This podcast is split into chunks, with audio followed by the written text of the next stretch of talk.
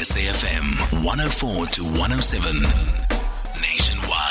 COSATU says that the massive projected increase in the petrol price, or what is now exactly the petrol price, will have another painful impact uh, to an already battered economy and struggling working class people. Uh, and they say that they expect government to act decisively to intervene on behalf of workers and poor households. We speak about the increase in petrol price, but congruent to that is also the increase in the price of paraffin, which is mo- mostly used by marginalized South Africans who are uh, excluded uh, from the country's uh, energy accessibility.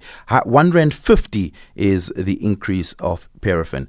What does COSATU mean when they say they expect government to act decisively? Matthew Parks of COSATU joins me this morning. Matthew, good morning. Really, really do appreciate it. What does COSATU mean that they expect government to intervene decisively, and what do they recommend those interventions to be? Uh, good morning. Thanks for having us. So, so, look, we, we appreciate that there's not much government can do about the cause of the the increase in the fuel price. That's basically the international oil price volatility, which happens time and again because of you know the war in Ukraine or other conflicts in the Middle East and so forth. And we import oil, so there's not much we can do about that. But it has a huge impact upon people. We've had a two rand a litre increase last month. Now we've had another one this month. Petrol is about 27 rand a litre now. We've also seen, because of that, inflation spiking at about 7.8% earlier this year. Food inflation, as you were mentioning earlier, has gone up. And workers have also been hit hard by the increase in electricity tariffs by about 18.65% this year and 12% next year. So it really is making it very difficult for people to survive. And when inflation goes up, the Reserve Bank re, uh, raises the repo rate. So that's gone up by about 475 basis points. So we're squeezing people who just have no money left to, to spare. Government did well last year by giving a one rand fifty um, tax relief per litre to consumers last year. We think there's space to, to do that again. About 28% of the fuel price goes towards about uh, half a dozen different fuel taxes and levies. We think government needs to do something about that. They had made a commitment to review the fuel price regime in 2019 and again last year. They haven't done so.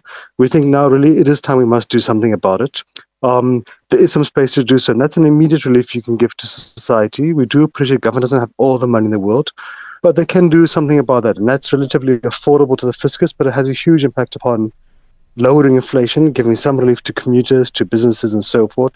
Something that can be done quite quickly.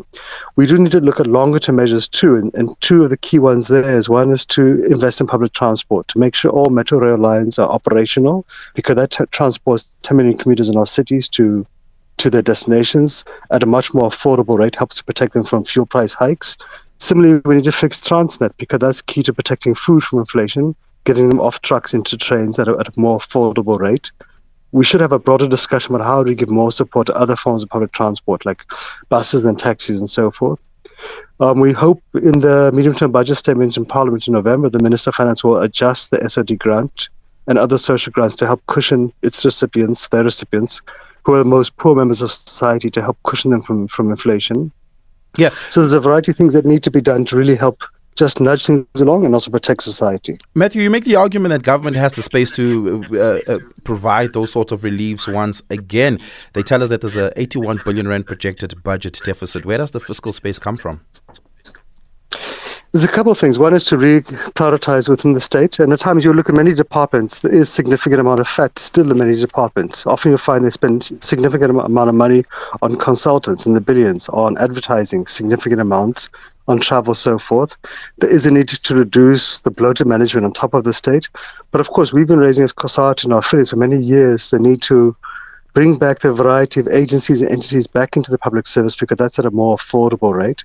But the most practical and the fastest way to address, uh, raise additional revenue for the state is to allocate more resources to the South African Revenue Service. SARS has managed to increase tax compliance in, in, in a single year from 61 to 64 percent, and that generated an yeah. additional 94 billion rand if we can have a frank conversation with SARS, who's doing very well under the new commission and his team, yeah. what do they need to do to increase compliance from 64 to 70%? That can give us an additional 120 billion rand. So it's about making sure people pay the taxes that already are due to them, whilst government addresses the sure. real obstacles to growing the economy, like Transnet. Yeah, Matthew, thank you so much for your time this morning. Really, really do appreciate it. Matthew Parks.